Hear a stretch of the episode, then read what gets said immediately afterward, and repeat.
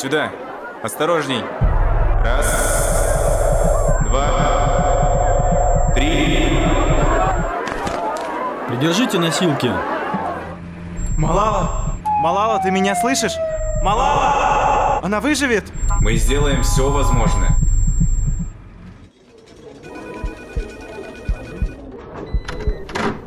Мы ее перевезем в Бирмингем. Позовите сюда еще сестру. А если она выживет? Она не останется инвалидом. Она будет той, что прежде. Сможет говорить. Мы сделаем все возможное. Малала? Она очнулась! Малала, ты слышишь меня? Где? Где мой отец?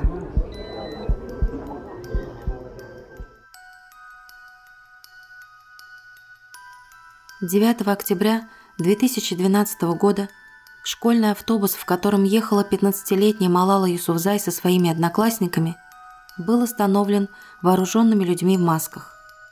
Один из них зашел в автобус и начал выяснять, кто из них Малала. Услышав ответ, он выстрелил в девочку. Пуля прошла на вылет через голову и шею в плечо. Две девочки, сидевшие позади Малалы, тоже получили огнестрельные ранения. В состоянии комы Малалу привезли в госпиталь города Пешавар в Пакистане. 2 года спустя, 10 октября 2014 года, Малала Юсуфзай сидела на уроке химии в тот момент, когда учитель сообщил ей, что она стала самым молодым лауреатом Нобелевской премии мира за всю историю ее существования. Малала Юсуфзай появилась на свет 12 июля 1997 года в городе Мингора, расположенном в долине Сват, провинции Хайбер, Пантунхва, Пакистана, в красивом месте, окруженном высокими горами, которые называют Швейцарией Пакистана. У вас девочка? Да. Что ж, мне так жаль. Неважно, она будет особенной. Я влюбился в эту малышку с первого взгляда. Малышка Малала с громким криком родилась в стране, в которой появление мальчика встречают оглушительной пальбой, а родившихся дочерей прячут в доме подальше от сочувствующих взглядов. Среди пуштунов считают черным день, когда в семье на свет появляется девочка. Поздравить отца Малалы, Зияуддина, пришел только его двоюродный брат Джихан Шерхан Юсуфзай. Подарил деньги и большой лист бумаги с фамильным древом, на ветвях которого были только мужские имена. Зияуддин взял лист, нашел кружок со своим именем и нарисовал от него линию, на конце которой написал «Малала». Свою единственную дочь Зияуддин и Тор Пикай назвали в честь Малалай, дочери пастуха, ставшей национальной героиней Афганистана, за то, что когда-то давно, как говорит одна легенда, она подняла афганскую армию на бой с англичанами. Пуштуны – иранский народ, который проживает на территориях Афганистана и Пакистана. Среди пуштунов есть древняя легенда об их происхождении от израильтян, которыми правил библейский царь Саул. Другая версия говорит о том, что когда-то афганский вождь принял от приближенного Мухаммеда ислам. Пуштуны говорят на собственном языке пушту, имеющем множество диалектов. Пуштуны являются самой многочисленной народностью на планете, которая не утратила родоплеменной связи. Они опираются на собственный, единый, неписанный кодекс чести – Пуштунвали. С XIV века пуштуны исповедуют ислам. Когда Малала появилась на свет, их семья жила очень бедно. Не было денег даже на акушерку на время родов. Отец девочки вместе с другом открыл свою первую школу, рядом с которой и жила семья Юсуфзай в ветхом домике, не имеющем ни ванной, ни кухни. В одной комнате спала Малала с родителями, другая была отведена для гостей. Тор Пикай, мама девочки, готовила еду во дворе, разведя костер. А для того, чтобы постирать, она ходила в школу, в которой был водопровод. После Малалы в семье родились еще 2 мальчика. Отец всегда был очень внимателен к дочке, выслушивал и утешал ее. Он с нежностью относился к маме Тор Пикай, чье имя означало «волосы цвета вороного крыла», а маленькая Малала Мечтала быть на нее похожей, иметь такую же белоснежную кожу и большие зеленые глаза. Аба, какого ты цвета? Не знаю. Во мне перемешаны белое и черное. Значит, ты похож на чай с молоком. Малала с удовольствием всегда слушала истории о том, как отец с мамой встретились и полюбили друг друга. Редкость для традиций их родины. Обычно брак устраивали старшие родственники. Было неприлично открыто показывать свои чувства, влюбленные могли только обмениваться взглядами. Я писал твоей маме стихи. Да, вот только прочитать я их не могла. Не умею я у тебя ни читать, ни писать. Поэтому я и влюбилась в твой ум. А я в твою красоту. Но несмотря на то, что Тор Пикай не умеет ни читать, ни писать, ее мнение всегда очень важно для мужа. Он всегда делится с ней всеми своими проблемами и сомнениями и внимательно слушает ее советы.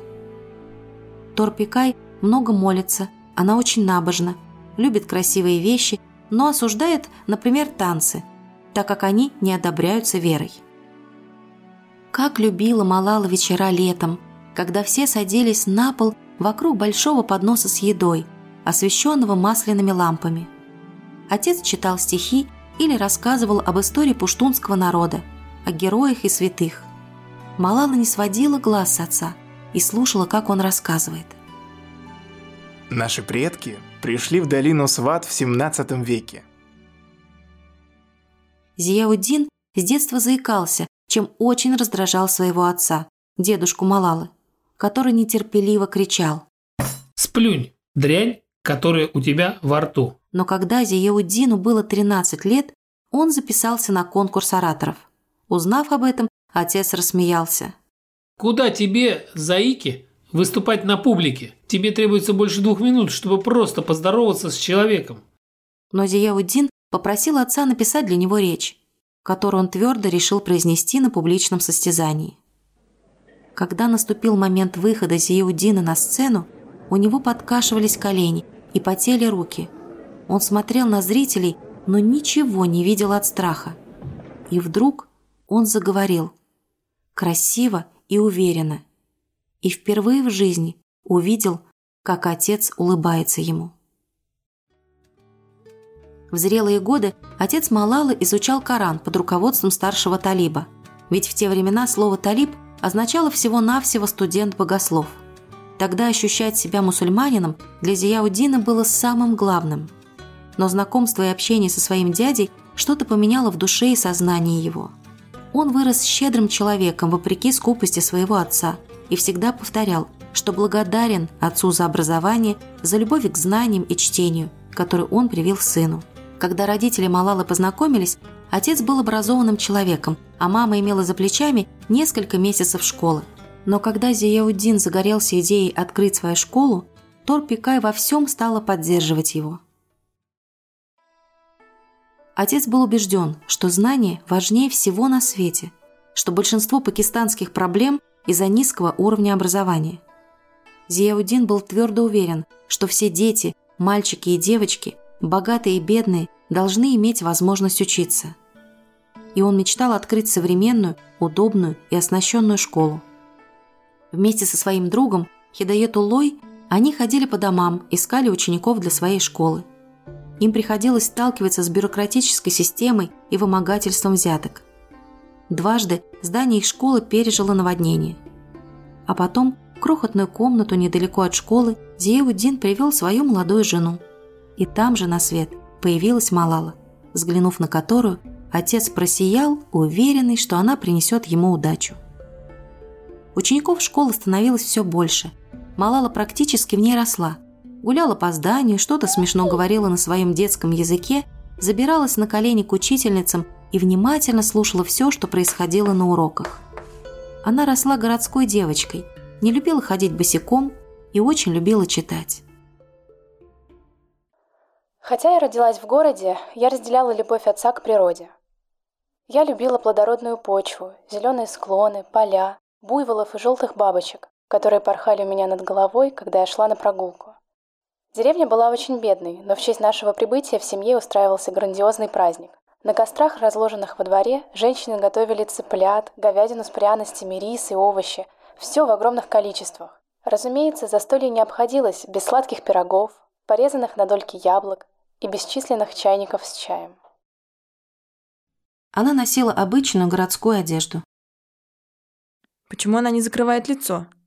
Она моя дочь, не твоя. Ну это же переходит все границы приличия, Зияуддин. Занимайся собственными делами, не лезь в чужое. Однажды Малала беседовала с отцом о несправедливости многих законов по отношению к женщинам. И Зияуддин ответил, что в Афганистане женщинам живется еще тяжелее. За год до рождения Малалы движение под названием «Талибан» захватило власть и сожгло все женские школы. Мужчинам было велено отрастить длинные бороды, а женщинам носить паранджи. Отец говорил, что Талибан запрещает женщинам громко смеяться и носить белую обувь, потому что белый – это цвет, который принадлежит только мужчинам. Накрасить ногти лаком означало подвергнуть себя наказанию, побоям. Малала, читающая книги Джейн Остин, Анну Каренину и другие, слушала с ужасом рассказы отца и думала о том, что рада жить в своей стране. «Папа, как хорошо, что у нас девочки могут ходить в школу». Во время своего правления в Афганистане движение «Талибан», организация, которая на момент записи этого выпуска официально признана террористической и запрещена на территории Российской Федерации, и ее члены ввели целый ряд ограничений для женщин на территории страны. Женщины не могли появляться на улице без сопровождения мужчины, не могли носить обувь на каблуках, громко разговаривать, носить яркую одежду. Женщины не могли получить полноценную медицинскую помощь. Женщин-врачей не было, а мужчина-врач не мог прикасаться к пациентке-женщине. Окна в домах должны были быть затемнены, чтобы никто посторонний не увидел женщину дома. Занятия спортом запрещены. Выступления в средствах массовой информации, появление фотографий женщины в газете запрещены. В августе 2021 года Талибан снова взял под контроль территорию Афганистана. Все эти ограничения вновь вступили в силу и остаются действующими до сих пор. Движение «Талибан» становилось все сильнее и многочисленнее среди пуштунов. Тогда Малала еще не знала, что скоро все и в их жизни изменится.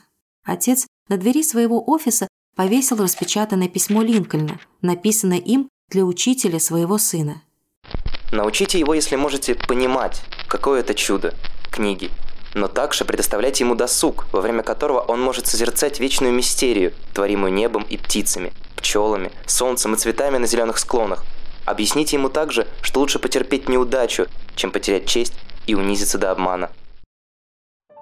Когда в школе объявили о предстоящем состязании ораторов, Малала захотела обязательно участвовать в конкурсе, помня рассказ отца о его успехе в детстве. Речь для дочки, как и было принято, написал отец, и заканчивалась она словами Линкольна. От волнения Малала пропускала слова и спотыкалась, но когда она произнесла строчки из письма Линкольна и посмотрела на отца, то увидела его улыбку, как когда-то и он увидел такую же улыбку своего отца. Малала заняла второе место, хотя привыкла всегда быть первой. Но в письме Линкольна учителю сына были слова «научите его достойно проигрывать», и девочка старалась достойно принимать поражение. Однажды, выбрасывая мусор, Малала заметила, что там кто-то копошится. Она испугалась, но увидела, что это перепачканная и бедно одетая девочка. Эта девочка и еще два мальчика сортировали и раскладывали мусор, чтобы, как объяснил ей потом отец, продать его старьевщику и выручить немного денег. Дома Малала умоляла отца сходить на свалку вместе с ней и поговорить с детьми. «Аба, миленький, пожалуйста, возьми их к нам в школу без всяких денег». Она не знала тогда, что отец уже не раз принимал в школу детей бесплатно. «Дорогой Бог, я знаю, что ты видишь все. Но наша земля такая большая, что, может быть, ты не успеваешь за всем уследить. Особенно сейчас, когда у тебя так много хлопот с этой войной в Афганистане. Но я знаю, ты бы очень расстроился, если бы узнал, что есть дети, которым приходится жить на свалке. Бог, прошу тебя, дай мне силы смелости, сделай меня лучше, потому что я хочу сделать лучше этот мир. Малала. Зная, что священные тексты принято опускать в реку, девочка свернула письмо в трубочку, привязала к дощечке, прикрепила цветок одуванчика и положила в ручей, впадавший в реку Сват. Она долго смотрела, как сверток, уносящий ее надежду, крутится в воде, а потом исчезает из виду. Школа становилась все больше, открыл сюжет «Рездания». Одна из девочек в классе не могла заплатить за экскурсии, которые организовывались в школе, потому что ее отец занимался вышивкой и зарабатывал очень мало. Малала начала вносить за нее деньги сама, из своих карманных сбережений. Не всем обеспеченным родителям учеников школы нравилось, что их дети сидят рядом с бедными детьми. Некоторые даже забирали своих детей из школы.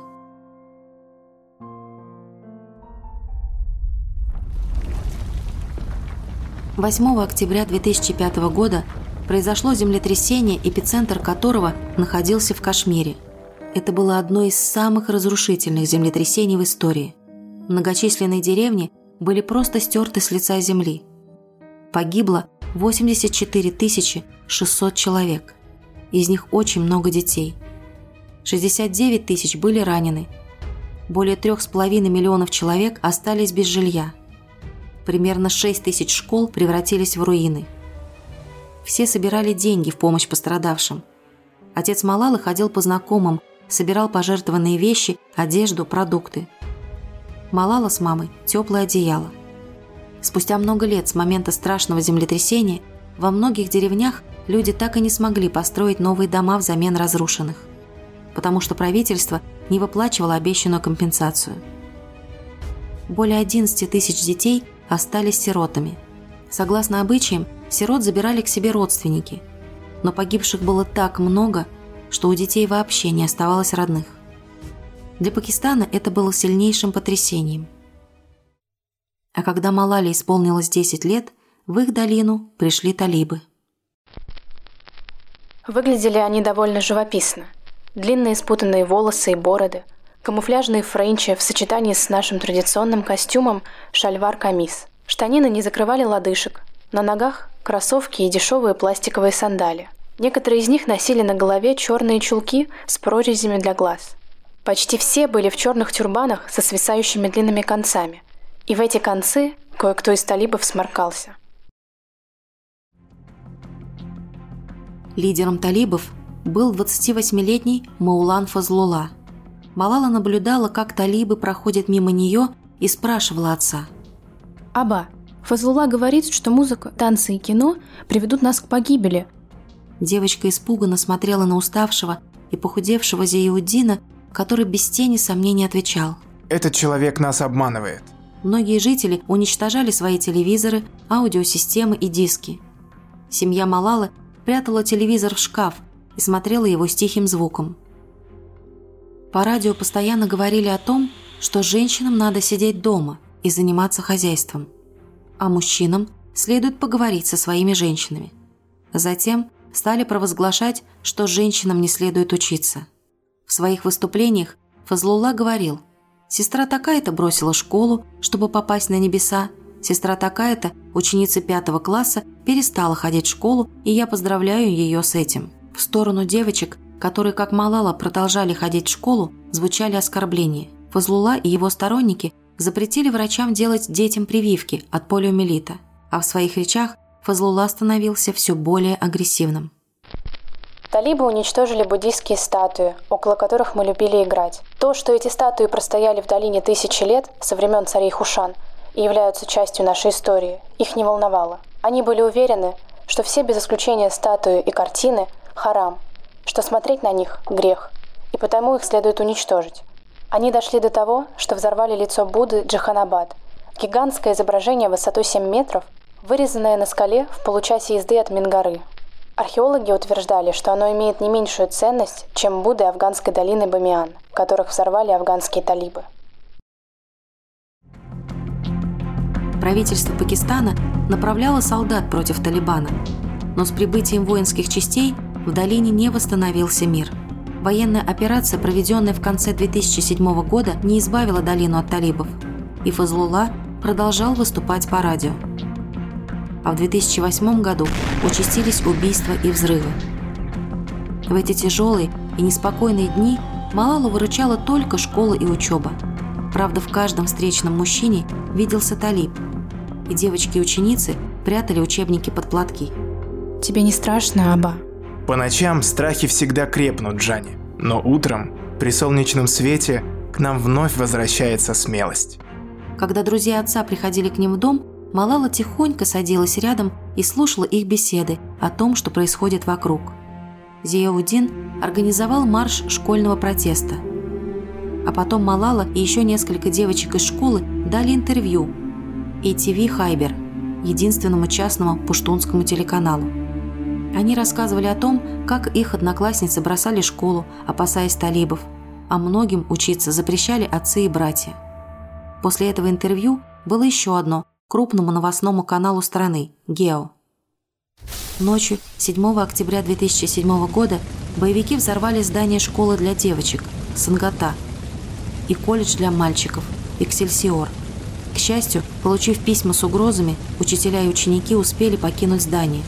На следующий день отец Малалы выступил на «Голосе Америки» с гневной речью. К концу 2008 года талибами было уничтожено около 400 школ.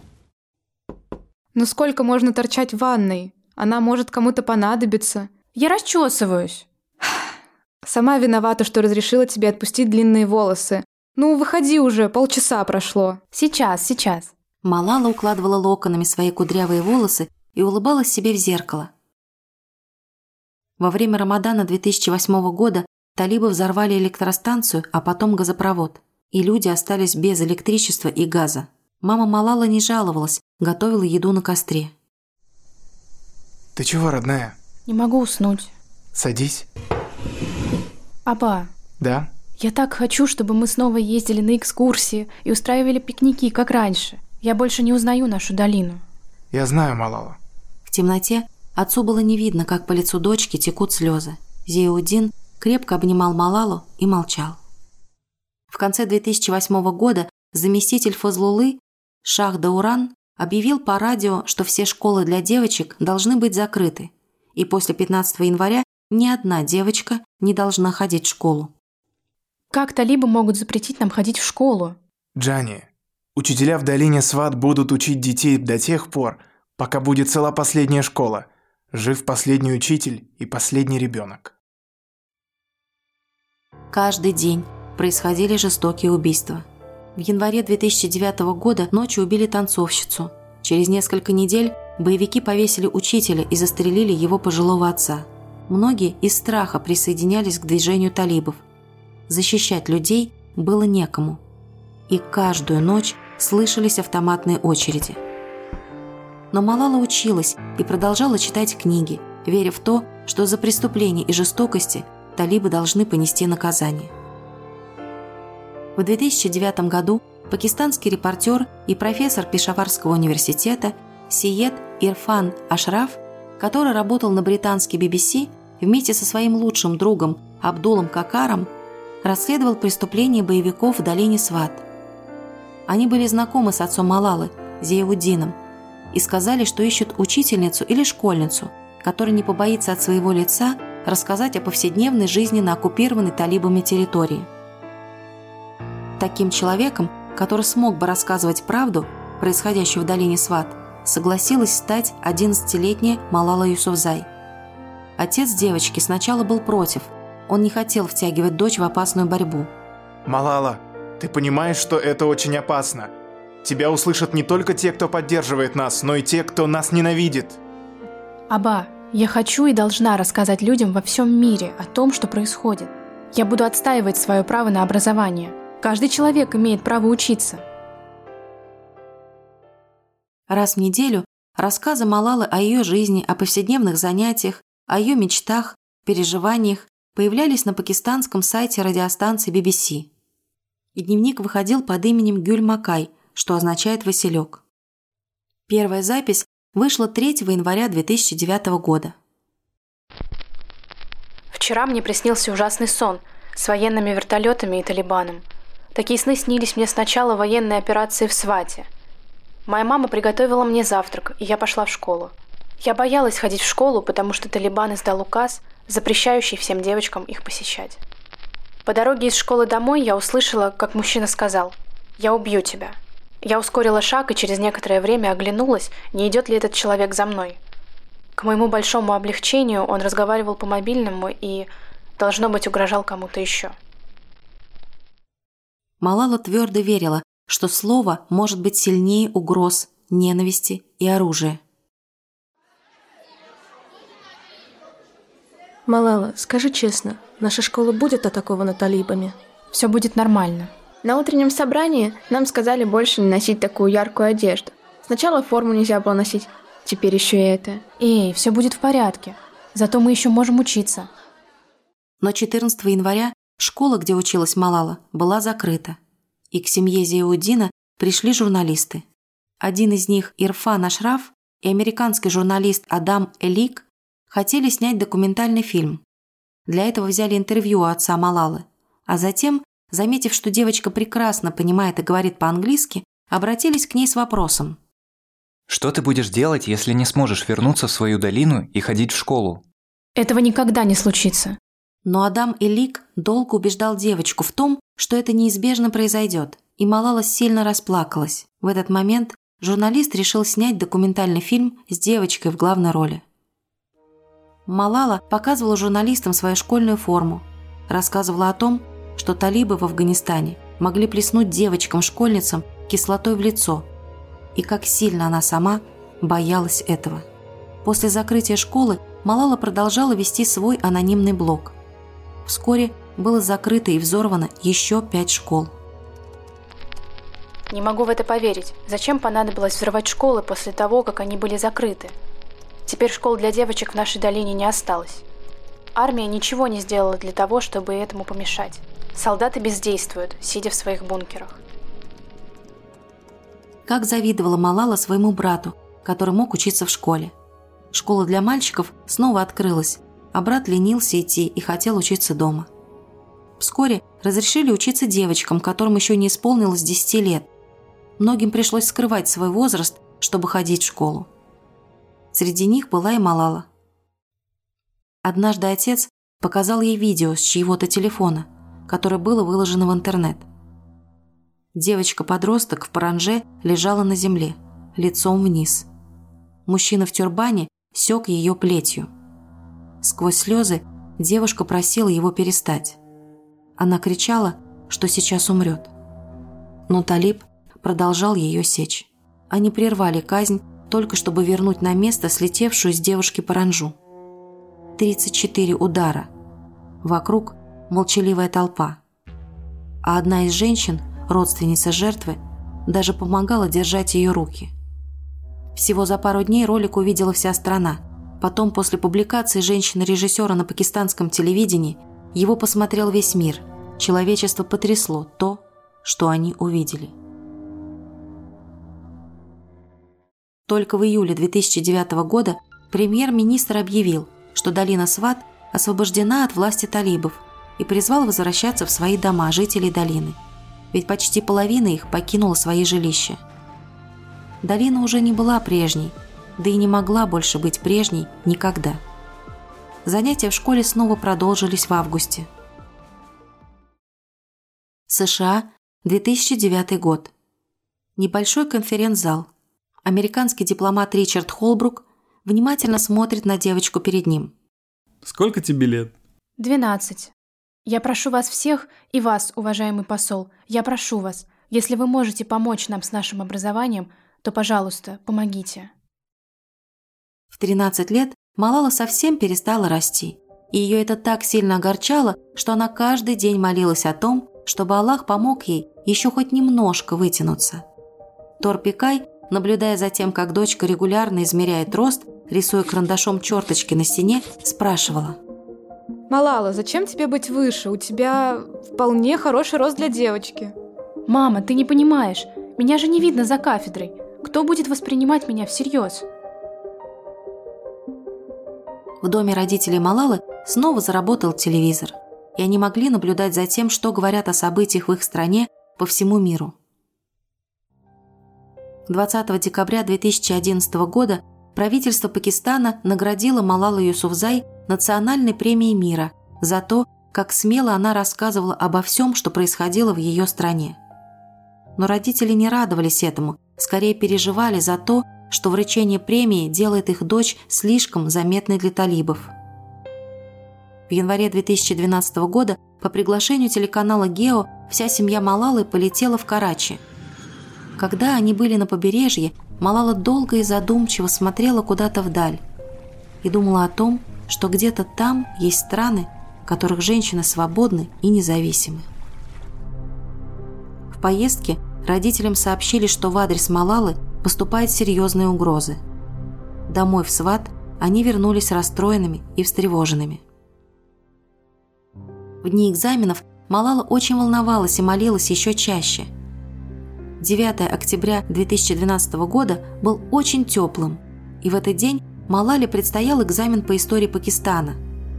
За завтраком родители шутили, вкусно пахло кофе, и Малала быстро убежала, не доев свой завтрак, боясь опоздать. Экзамен прошел неожиданно хорошо. Малала с девочками из класса весело ждали школьный автобус. От школы до домика семьи Юсуфзай было всего 5 минут пути через контрольно-пропускной пункт. Девочки оживленно болтали, и Малала даже не заметила двух мужчин, остановивших автобус. Растерявшийся водитель не задержал их на входе. «Кто из вас Малала?» Раздалось 3 выстрела. Уже потом Малале рассказывали, как на огромной скорости они ехали в больницу, как из головы и шеи текла кровь на колени подружки Малалы. «Есть пульс.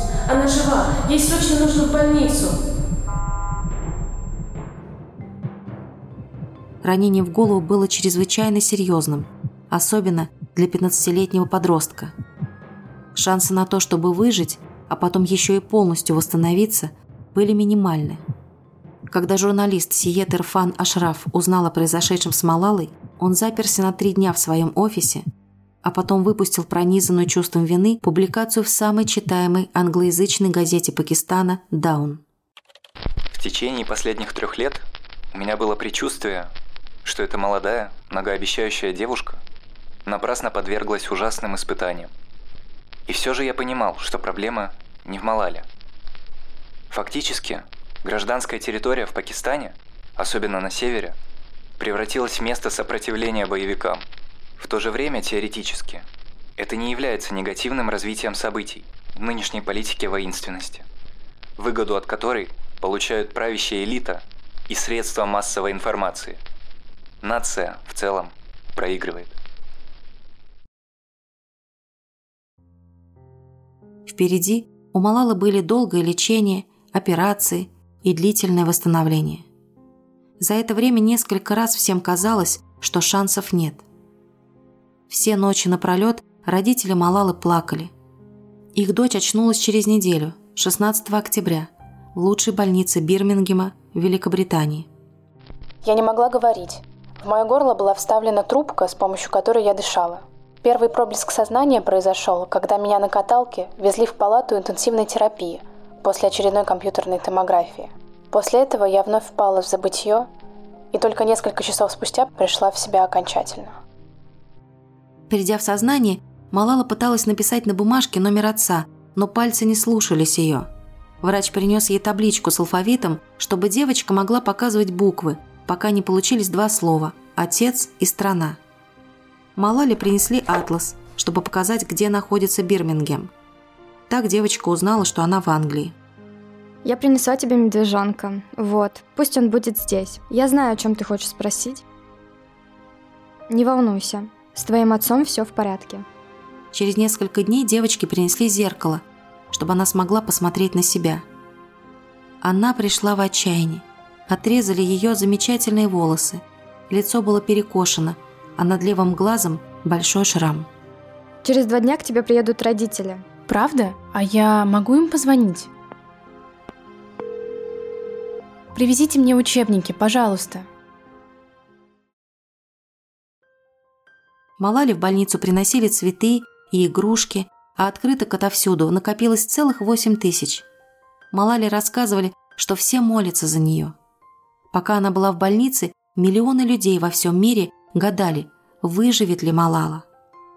Не придется ли ей погибнуть за свое дело?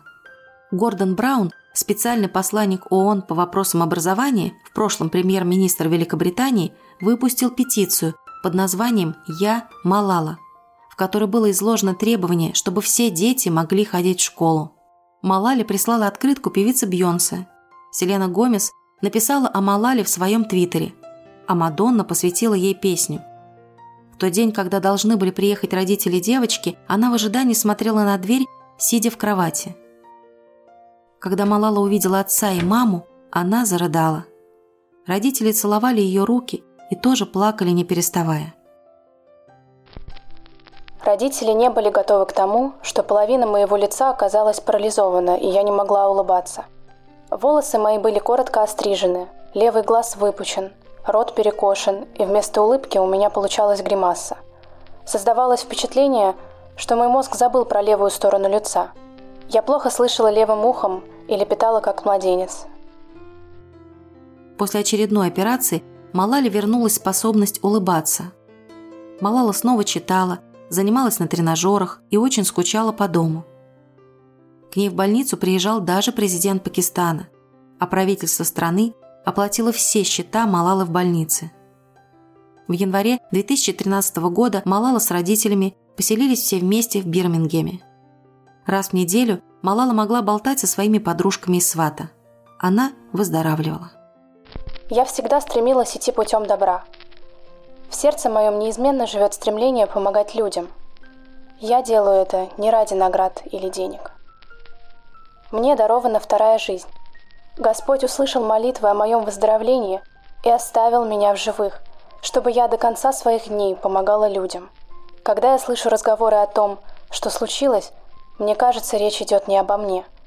Это история Малалы, девочки, которая была ранена талибами. Я горжусь. Я правда очень горжусь тем, что стала первым пуштуном, первой пакистанкой и самым молодым лауреатом этой премии.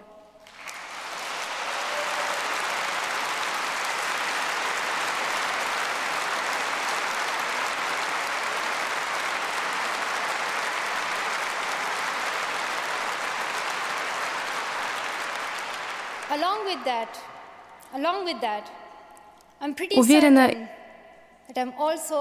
я первый получатель этой премии, который до сих пор дерется с младшими братьями. Послушав ее речь, журналист Разар Уми написал: «Я плакал, слушая речь Малалы.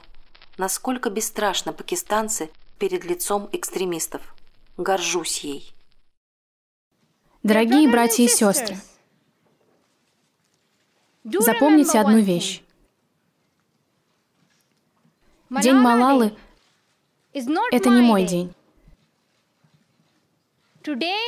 Это день каждой девушки, каждого юноши, которые выступили за свои права. В 2017-м Малала с отличием закончила школу и поступила в Оксфордский университет, по окончании которого получила диплом по философии, экономике и политическим наукам. Дайте детям книги и ручки. Это самое могущественное оружие на свете. Один ребенок, один учитель, один учебник и одна ручка способны изменить мир.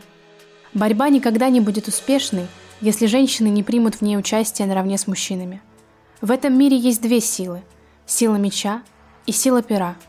Но их превосходит третья сила – сила, которой обладают женщины. Вернуться домой Малала не смогла и не может до сих пор. Для нее это небезопасно.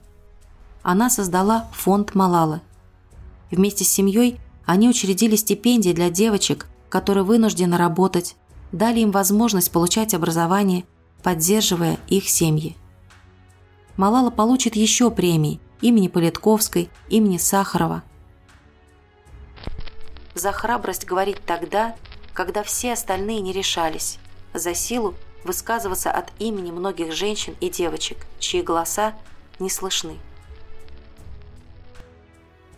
Все мы хотим, чтобы террористы прекратили войны, конфликты и перестали ненавидеть людей. Но тогда мы тоже не должны их ненавидеть и не должны быть жестокими по отношению к ним. Это моя философия. Бог, прошу тебя, дай мне силы смелости. Сделай меня лучше, потому что я хочу сделать лучше этот мир. Привет! Это подкаст «Храбрые сердцем». Меня зовут Ира Любина. Я директор студии «Поток» и соавтор сценариев для этого проекта. Спасибо, что послушали выпуск до самого конца. У нас небольшая новость. Теперь мы есть на Патреоне. Там можно не только помочь нашему подкасту развиваться и становиться еще интереснее, но и получить доступ к бонусным выпускам, дополнительным материалам, попасть в наш чат и услышать истории женщин-бунтарок и даже немного плохих девчонок. Все ссылки в описании. Большое спасибо вам за отзывы. Мы читаем их всей командой, и это дает нам силы не бросать подкаст и записывать новые истории. Если вы еще не поставили нам оценку в приложении, где слушаете подкаст, мы будем очень благодарны. До новых историй. Пока!